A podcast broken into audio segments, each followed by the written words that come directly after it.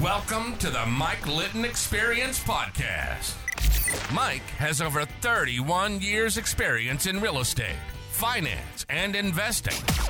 He's passionate about being a father, a teacher, a realtor, an investor, and a leader. Everyone has a story, and our passion is to help them tell it. And now, introducing the host of the Mike Litton Experience, Mike Litton.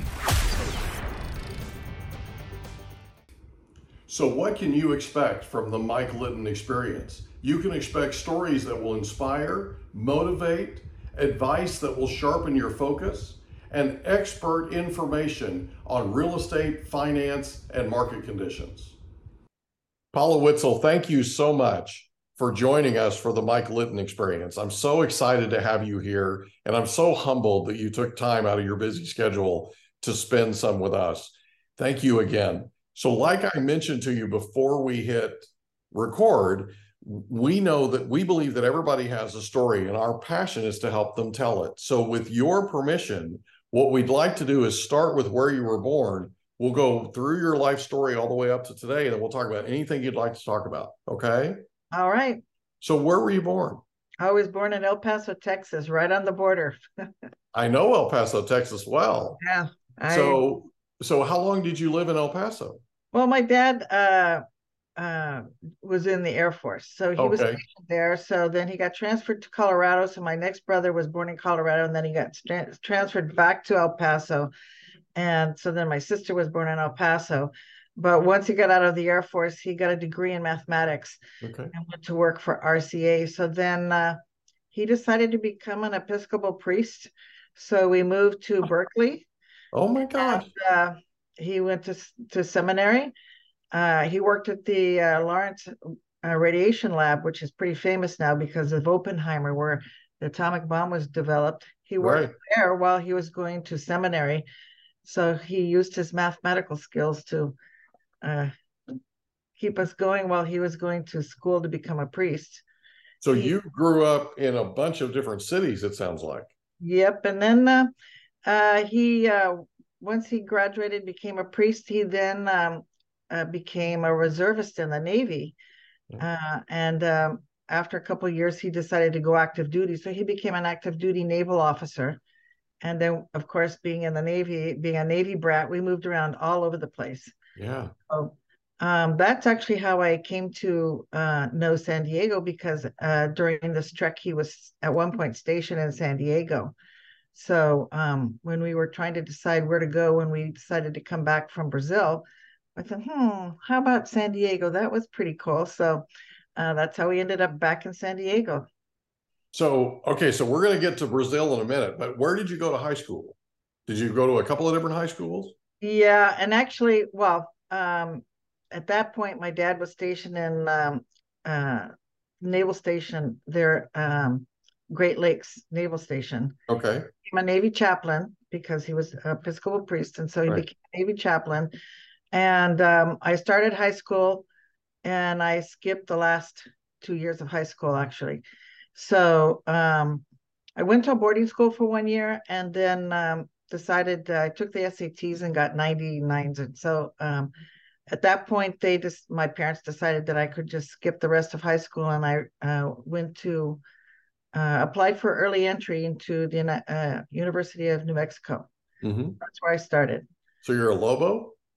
Uh, yeah, actually, yes. How cool is that? Okay. Yeah. So let's talk for just a second. Let's talk about high school for just a second. So you skipped your last two years, which is pretty rare, right? And you applied to University of New Mexico and you got in. What did you study in New Mexico?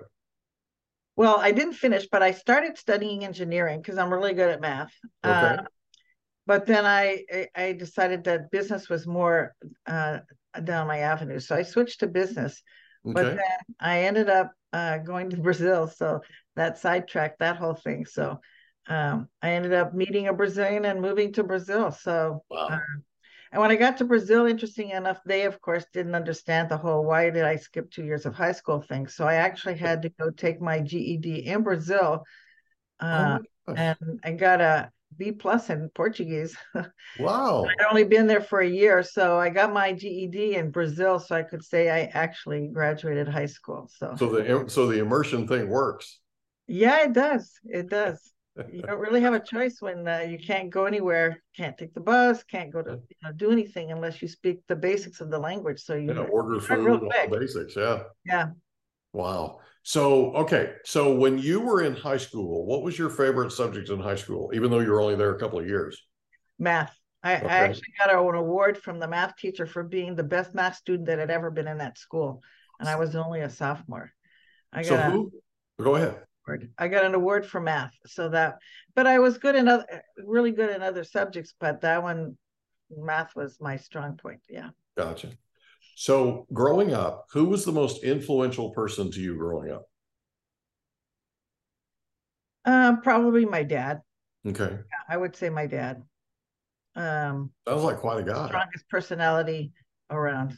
And um, um, we used to talk to him a lot about different things about, um, you know, what made the church the church. Why did he decide to become a priest? Because he was on a very um, solid career path with being a mathematician. Um, and so, why did he all of a sudden throw everything up and move to Berkeley to get a degree, his master's in theology? That was literally my next question. So why did he decide? I was wondering if you talked to him about it. What did he tell you? Why did he decide to become a priest? Uh, it's interesting because my mom told me once uh, uh, when I was a kid that uh, he was totally anti-church, and she said they were they grew up. My mom and dad were high school sweethearts, and they grew up in the Baptist church. Okay. And she told me that he would never have darkened the doorway of a church. And uh, I think part of it um, was he came to the realization that first of all, there's something more out there than just and, and probably it was the math that took him there because anyone who's very into math realizes that this is not random um, that there is a, a you know intelligent design out there if that's what you want to call it Mhm. and so he um, became re- very uh, spiritual and religious and at the time um, uh, the episcopal church was the closest to um, being catholic Hmm. um, that it, that he could be married. eh, By that point, we there were already three kids, Yeah. so that's what he decided. And I remember actually my own baptism, and I remember the priest at the church in uh, the Episcopal church there in El Paso that baptized us, who was very influential on my dad, and he had a big part in him making this decision. Yeah. Wow. It But my dad ended was- up actually after he got out of the Navy, he retired from the Navy as a Navy captain, as a chaplain, but he became a Catholic priest ultimately. He applied to the Vatican, and uh, Pope John Paul II uh, gave him permission, despite being married and having six kids. Yeah. Uh, he was ordained a Catholic priest, so I went to his ordination. Well, that that had to have been news newsworthy because that was not something they ever did, right? Nope, it wasn't. I mean, I'm not Catholic, but but from my not my rudimentary knowledge of the Catholic religion, they never did that. But um, I had already converted to Catholicism when I went to Brazil. Mhm. So when he uh, called me and told me that he was, uh, he actually wanted to do this while he was still in the Navy, and they told him that if he did, that they would kick him out because you have to be sponsored by the church. And of course, if he changed and did that while he was in the Navy, then the Episcopal Church would no longer sponsor him, so he'd lose all his um, his retirement and everything. So he waited it out, and after he got out, then he applied. It took three and a half years, and um, I actually have all the decrees and everything signed by Pope John Paul II at my house because he's passed away, and so I, I inherited all that because I was Catholic, and I told him, "Well, what took you so long?" That's amazing. What an amazing story. So so you moved to Brazil. How long did you live in Brazil? Almost twenty years. Wow. Yeah. So in Brazil, what did you what did you do? Were you working? Yes, I was working the whole time. Um, I I worked for multinationals. Um, I, you know, taught myself Portuguese very quickly so I could Right. be in the corporate world and not be at a disadvantage Right. uh, in terms of Portuguese. So um, I worked for several multinationals, and then I uh, ended up moving t- inland to um, a state that was being split in half, and they were starting a new utility company. And so I went to go work for that utility company. Okay. Uh, that's where I worked most of the time. So predominantly, what did you do for the multinationals? I was doing a lot of consulting in terms of norms and, and regulations and uh, HR stuff, uh, but basi- basically organizational. Okay. Uh, you know, writing norms and regulations and how tos and manuals and uh, technical part. Gotcha. Okay. So what made you leave Brazil? That's part of why I be, I'm a Republican because inflation. uh, no, sincerely, uh, the uh, socialism is very strong in Brazil, Okay. and uh, you know, inflation with all the monetary policies that are currently being put in place here in the United States, Yeah. they had those in place in Brazil, and inflation uh, kicked up and got to two thousand percent a year. Goodness. And I love Brazil. The food is great. I still have relatives down there. Um, I, I go back every year, Yeah. but I got became impossible to live. Oh. So um, my my husband passed away. Um, so uh, I remarried a an American who was there on the Peace had gone there originally with the Peace Corps. He'd been there for 25 years. He also worked for the public utility as well. Okay. I met, and he and my late husband were actually really good friends. And um, so his three kids stayed in Brazil. Um, my three kids were younger, so they came back with us. Yeah. We just decided we couldn't make it at 2000% a year. Yeah. So we had the option of coming back. and So we decided to come back. Wow.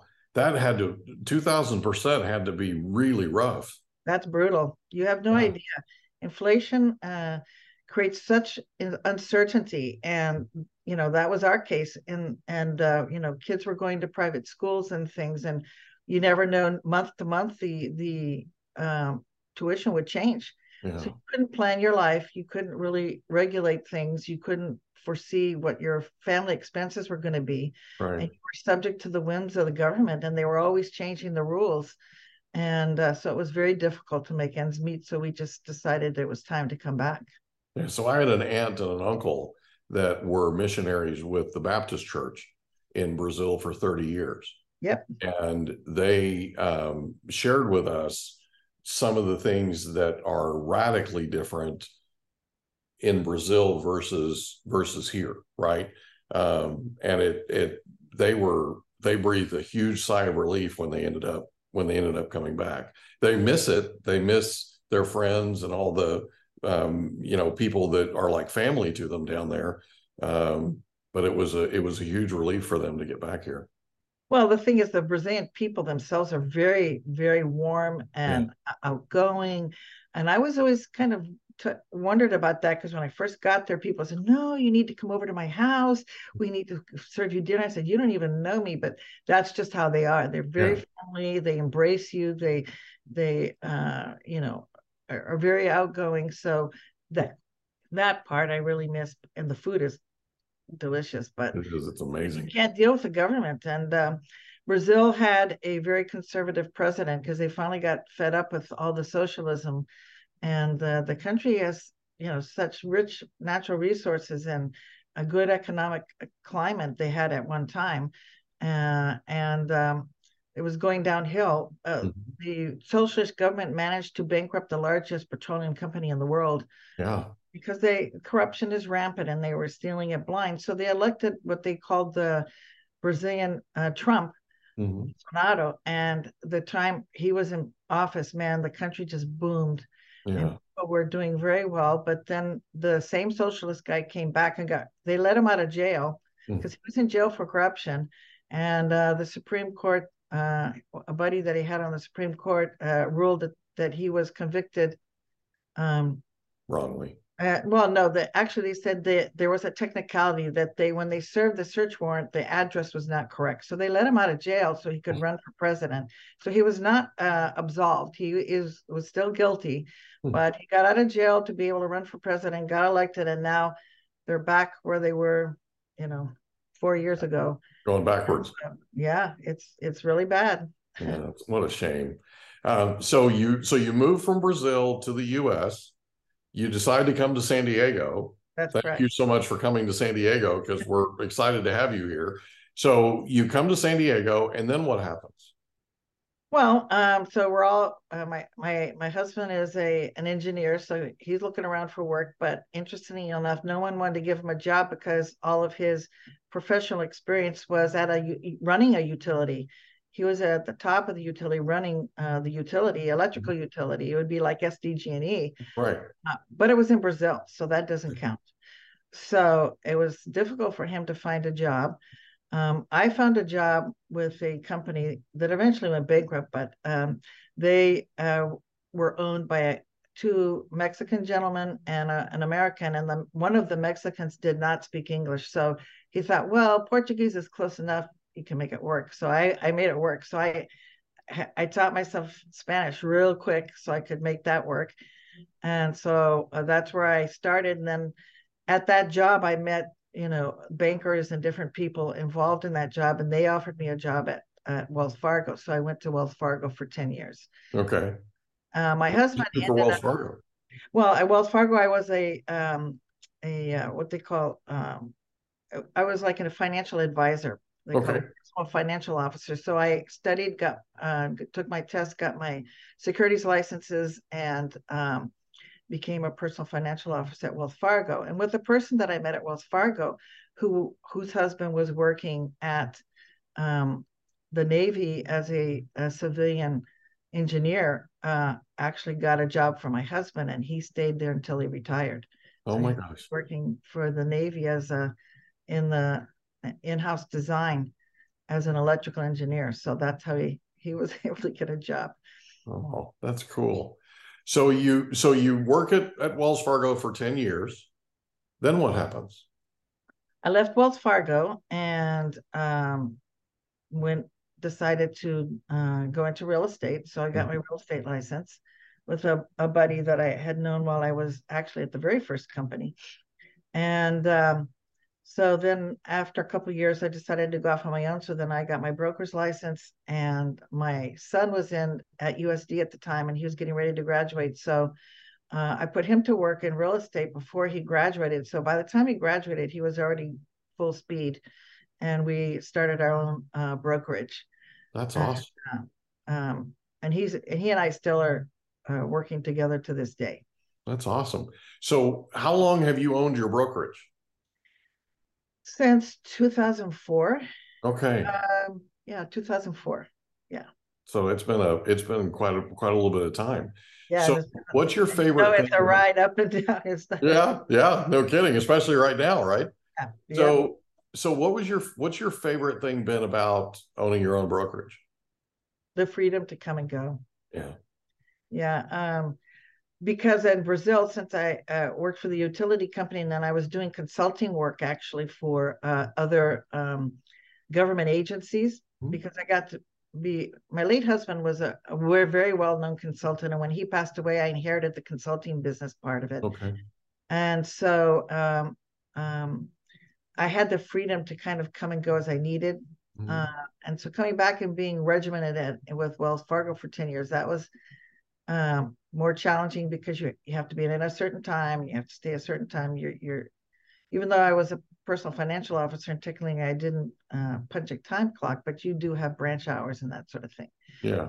Being on my own and and a lot, uh, you know, because you end up working more actually, but you have the ability to schedule your own time, and so that was that freedom.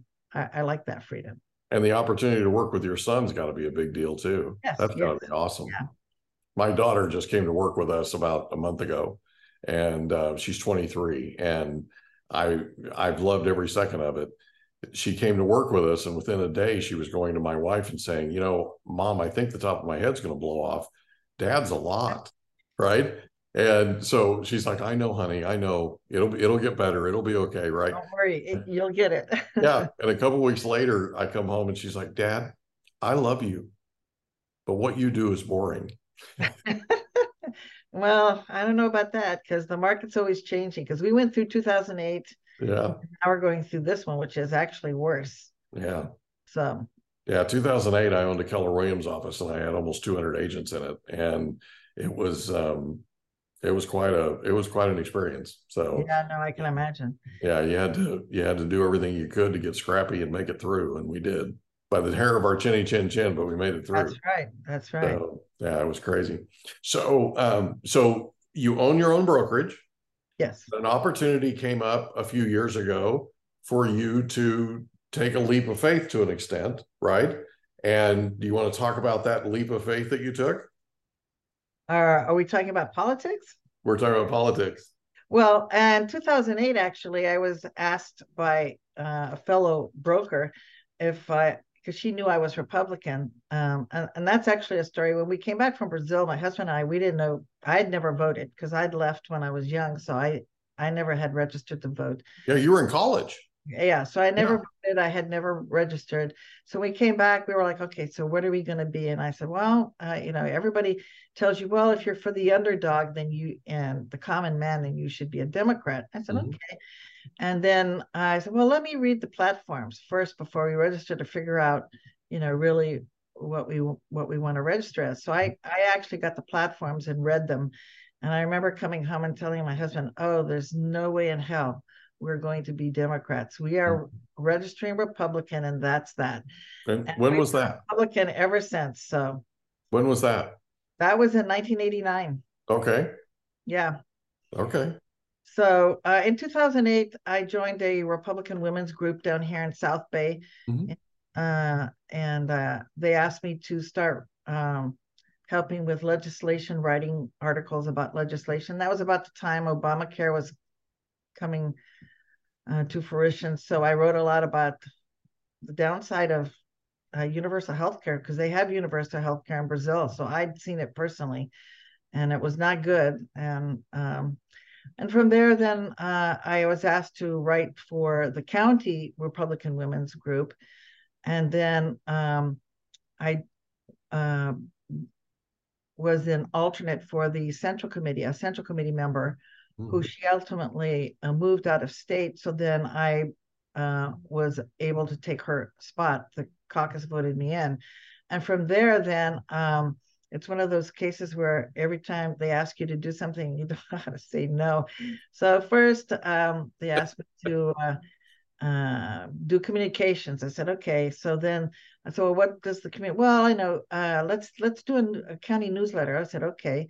So uh, the ideally it was supposed to be everybody was supposed to kick in, but in the reality, um, nobody kicked in. So I ended up writing the uh, county newsletter by myself for three and a half years. Oh no!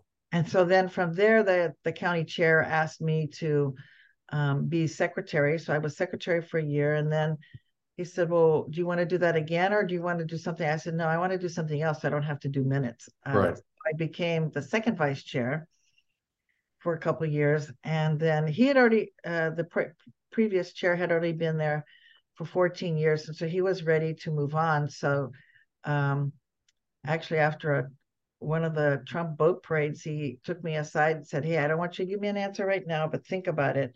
Uh, I'd like you to take over when I when I leave." And I said, "Oh, I don't know. That's that's a that's a big job." And I was totally not expecting it because I wasn't doing any of this for anything other than to help. Right.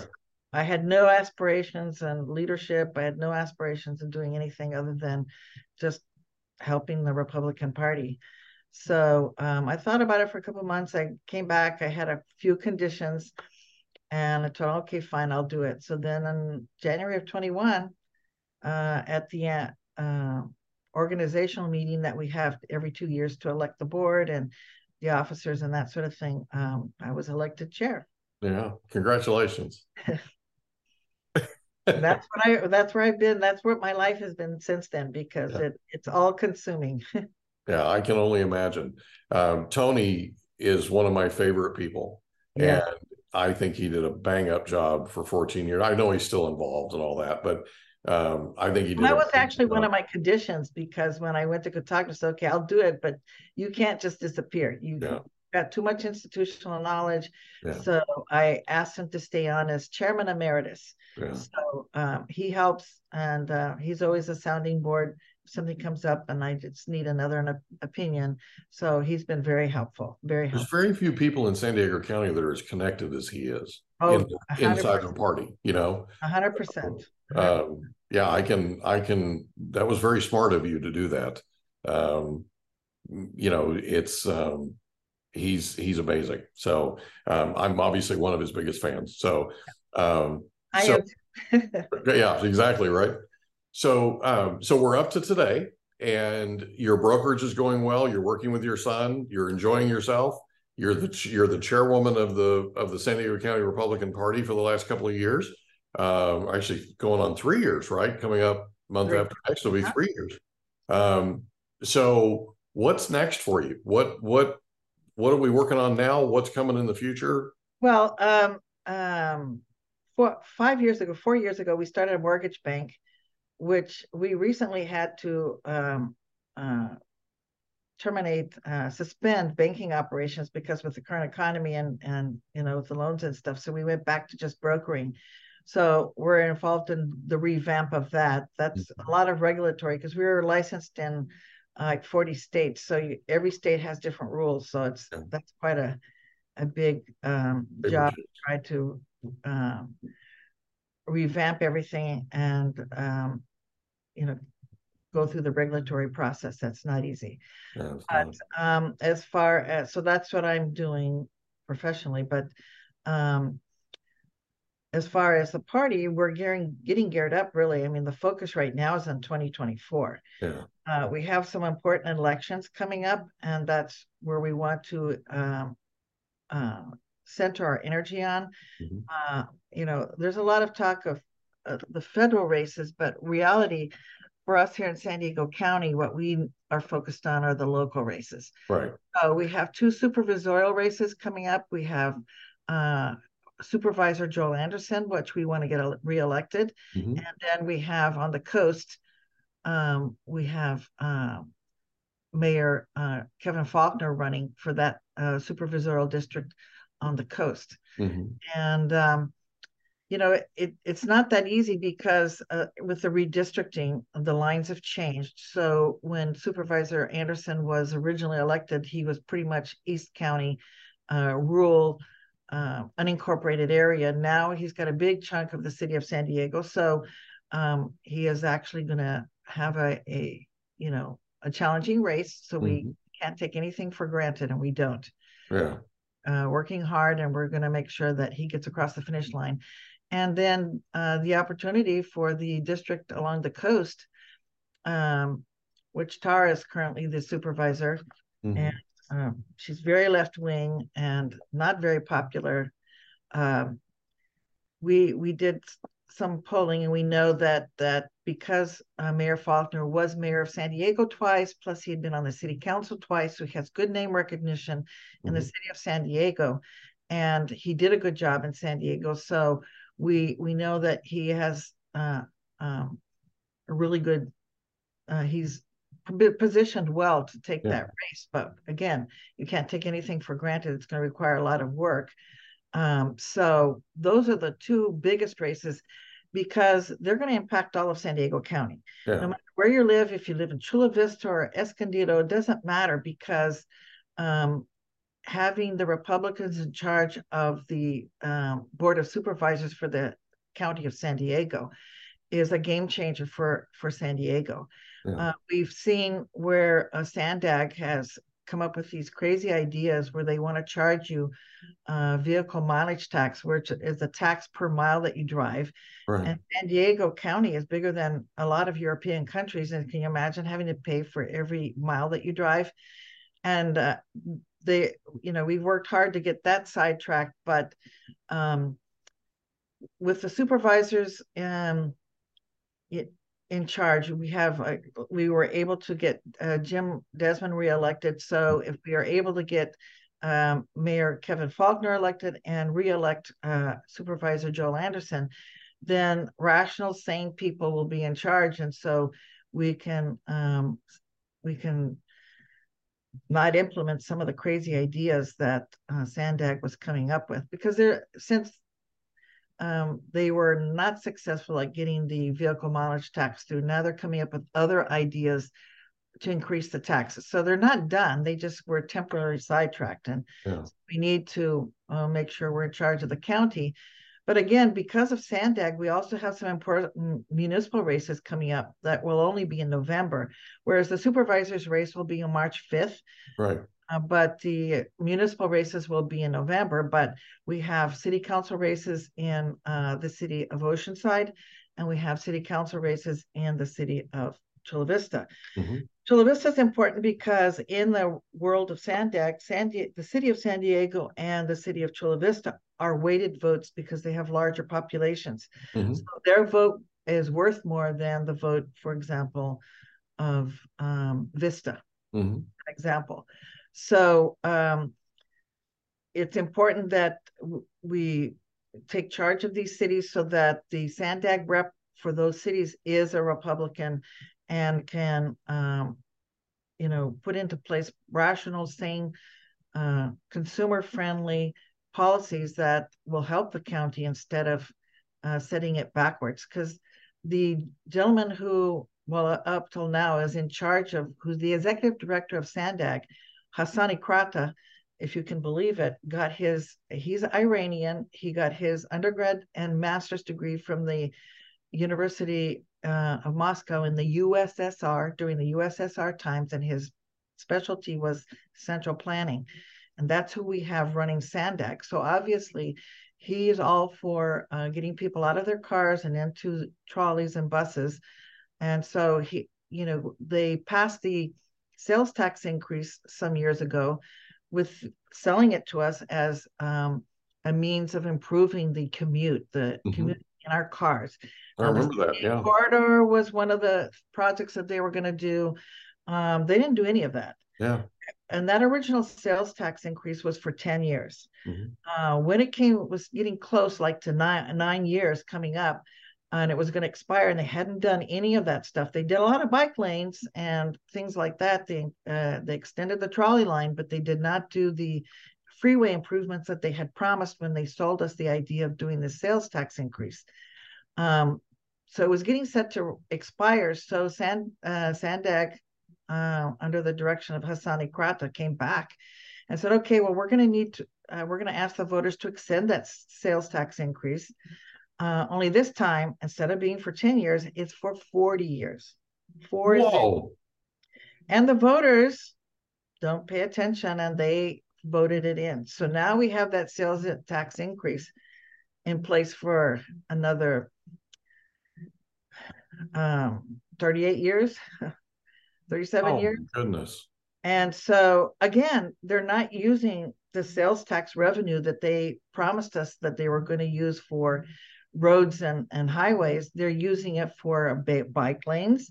They're Hmm. using it for the extension of the trolley line up to the UTC.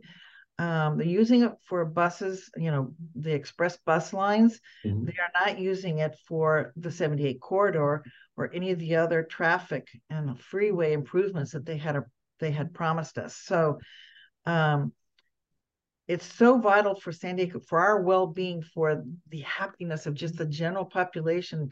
Our gardener travels across San Diego County to get to his work. Mhm. Um, and and this all these things make his life miserable. Yeah. You have to go through this horrible traffic, which was promised to be resolved 10 years ago Mhm. and we're still dealing with it because they didn't uh, they did not uh, do what they promised us. Yeah. but they're still taxing us. That that that's for sure.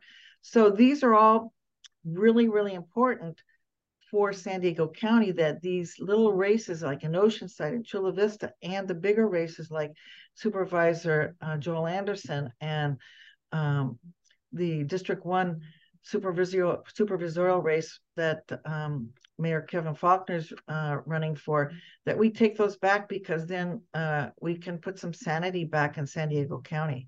Yeah. It's not that difficult, actually. It's just we have to stop being uh, woke and being more focused on really what's good for the people Yeah. and and our lifestyles. We are, you know, we're not Europe, so we don't uh, run our lives on the trolley line. I mean, Mm. that's just a fact of the matter. San Diego County is difficult to get around without your car. Mm-hmm. So, uh, making all the improvements on mass transit and ignoring the freeways is not for um, betterment of our quality of life. And I so, agree with that. Oh, important issues. The other two important races we have coming up, but we have two judicial races uh, coming up. Um, and uh, we've got very good candidates for those two races. Um, and uh, you know, if we didn't realize how important uh, judges are, mm-hmm. I think the last several years have taught us that having just and it's not necessarily partisan, it's just having someone sane, common sense, feet on the ground, normal in these judge races um, really has an impact on on just normal things here in San Diego County. So those are also two races that we're focused on uh, getting our people across the the finish line. Um, so those are all important things, and the mechanism behind getting all that everybody on board with all this is is uh, daunting. yeah, to say the least, right? So so I drive three to four thousand miles a month inside San Diego County. So that, that that vehicle mileage tax really got my attention, right? So it's just another thing that they're coming up with where they're trying to tax us, and it's just awful. It's absolutely awful. And this agenda that they're pushing is not in our best interest. I don't believe. No, it's not. And the thing is, is that um, unfortunately, San Diego County is being used by the left as our as a trial balloon. So whole idea was if they managed to get the vehicle mileage tax through San Diego County and it and it flew, they got the voters to buy off on it, not not realizing what they were voting for mm-hmm. because the ballot titles are always misleading.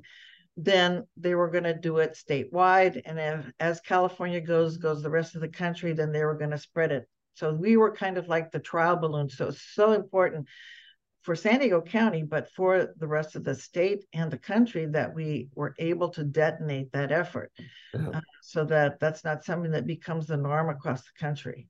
Yeah, for sure. So I was at a I was at a Chamber of Commerce uh, meeting the other day, and Mayor Dane White reported in that this thing had been killed and it was official and all that kind of thing. And uh, there were a lot of people in that room that are business owners that were very very happy with the result of what he was talking about. So, um, you know, I, I, Dane has been um, on our podcast. We we interviewed him yeah. a couple of months ago, and um, he has an amazing story. Yeah. And um, it was it was great to have him come on and tell that because I know that he inspired and motivated a lot of people. And I promise you, that's exactly what you're doing.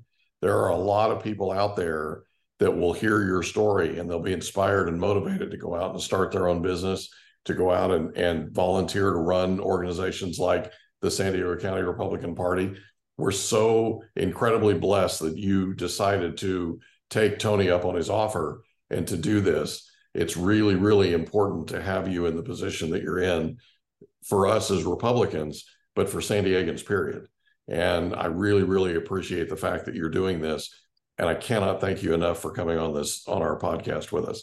Is there anything that you'd like to talk about before we wrap up? Yes, actually, um, I just want to make sure that everybody understands what's at stake. And yeah. we can no longer afford to sit on the couch and yell at the TV and be unhappy with things that are happening the only way to make these changes is we all have to step up. Yeah. And I know uh, not everyone can do it as much as I'm doing. This is my way of giving back to the community, but everyone can contribute to the measure that they are able. So you can either just walk your neighborhood or you can make calls to mm-hmm. help a candidate. Pick a candidate. It doesn't matter. Pick one that you like, that you believe in, in, in your neighborhood or, or here in San Diego County, and help that candidate get the word out so people understand what's at stake.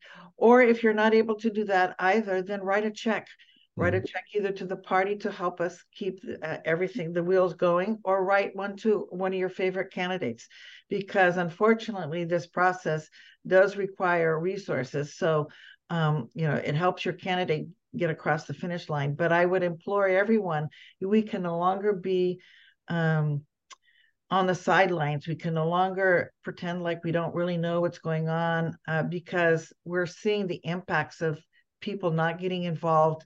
And you can't complain after the fact. You have to be involved before everything takes place. So I would ask that everybody uh, please get involved. We we're really active on trying to get our precinct operations up and running. And we're going to be doing actively ballot harvesting and uh, door knocking precinct ops um, so that we can get the word out. Mm-hmm. And, um, you know, Republicans typically don't like doing this kind of thing. And a lot of people complain about the ballot harvesting. But unfortunately, those are the rules that we have here in the state of California. So we need to play by the rules that we have. And these are the rules. So we're going to be actively um, working with uh, different community groups, with the churches in ballot harvesting so we can make sure that everyone understands what's at stake and participates. Yeah, and it really, you make a great point. It really does come down to what you can do, right? So that that RSV thing that was going around, that chest that chest um, congestion thing that was going, that virus was going around. I got that right before this last election, and I was recovering from it, and it it took a little while. It took longer than normal to get that stuff loosened up and get it out and I was still having coughing fits, but I and I didn't want to be around people because I didn't know what my immune system was like. But I did want to contribute. I did want to have uh, you know an impact. So I did call the Republican Women's Federation, and they told me because I told them I said I I want to help. I want to you know I can make calls. Right. I, I can't go someplace necessarily, but you know I can make calls. Yeah. So I sat. They sent me a list. They said you know Joel Garcia is fine in Escondido. He's good to go but you know Dane White's way behind. And so they they put me together with Joel. Joel put me together with Dane. Dane and I talked on the phone briefly. He got together with his campaign manager and sent me a list. And I made several hundred phone calls for him right before the election happened, like three, four, or five days, right? I did what I could. And that's really what I feel like is is most important is people, like you said, people will sit and they'll yell at the television but then they won't really do anything to to help move the needle. And if everybody just does a little bit, if they just do what they can, right? Even if it's your neighbor can't drive themselves to the polls or you or you go and pick up your neighbor's ballot and you and you bring it to a you know to a to a place where you can drop it off those types of things. I mean every little bit helps. Every little bit helps. And everybody needs to get involved. And you're not joking. This is an all hands on deck moment this is as good as it gets. And and uh, you know the reason why we have Gavin Newsom instead of Larry Elder right now is because the gap between Larry Elder and Gavin Newsom was the number of Republicans that sat at home and pouted yeah. and did not vote. Yeah. So we cannot afford to do that any longer. Um, yes, we're outnumbered, but we're really not outgunned because if we all step up and Republicans all vote, uh, we can we can bring it home, but mm. we have to do it. We have to step up. We have to get involved. We have to do our part, no matter how big or how small. Yeah. Everyone contributing, we can get it done. Yeah, and it's not. You know, I I agree with what you're saying, and here's something that I would also suggest. We don't have to be completely livid in order to vote. That's not necessary. Okay. We don't have to let this thing let this thing metastasize to a point to where we end up usher. I mean, we have we have elected Republicans in this state before. It has happened. Look at Ronald Reagan, right? One of my favorite Republicans. I'm a Republican because of Ronald Reagan and the effect that he had on me at, a, at an impressionable age, right? You know, this is something that I think people need to think about. We don't need to be completely mad and livid and and you know beside ourselves in order to get up off the couch and do something in order to get involved in order to make a difference in order to do what we can in our own little neighborhood. There was a very wise man that once said if you want to change the world start in your own little, your own little corner of it right? That's what i would implore people to do. Start in your own little corner okay? Talk to your neighbors. Get involved right? Do what you can do I totally agree. And thank you so much for saying that. That really means a lot. And I cannot thank you enough for being here. I know how busy you are, and I know it was difficult to get us scheduled and all that. I cannot thank you enough for for taking out taking time out of your busy schedule to be with us. And thank My you pleasure. for being our guest on the Mike Litton Experience. My pleasure, my pleasure. Thank But you so much. to vote. We got to get these Republicans across the finish line. Absolutely. And like we need to vote early. Okay. The other side's doing it. We need to vote early. And we need to get the people around us to get up off, like you said, get up off the couch, stop yelling at the TV and get get in there, right? Get in the game. Yep. Let's get going. All right. I appreciate you. Thank, you so for much. having me. Have a good day today. Thanks for joining us. We hope you enjoyed another episode of the Mike Litton Experience. If you did, do us a favor, smash that subscribe button, tell your friends, family, and coworkers about our program, and wherever you get your podcasts, please leave us a rating. It helps us to connect with quality people just like you. And that's a wrap. Another episode of the Mike Litton Experience in the books. Reach out to Mike on Instagram at Litton Realty. Want to meet with Mike? Check out calendly.com slash Rio 760.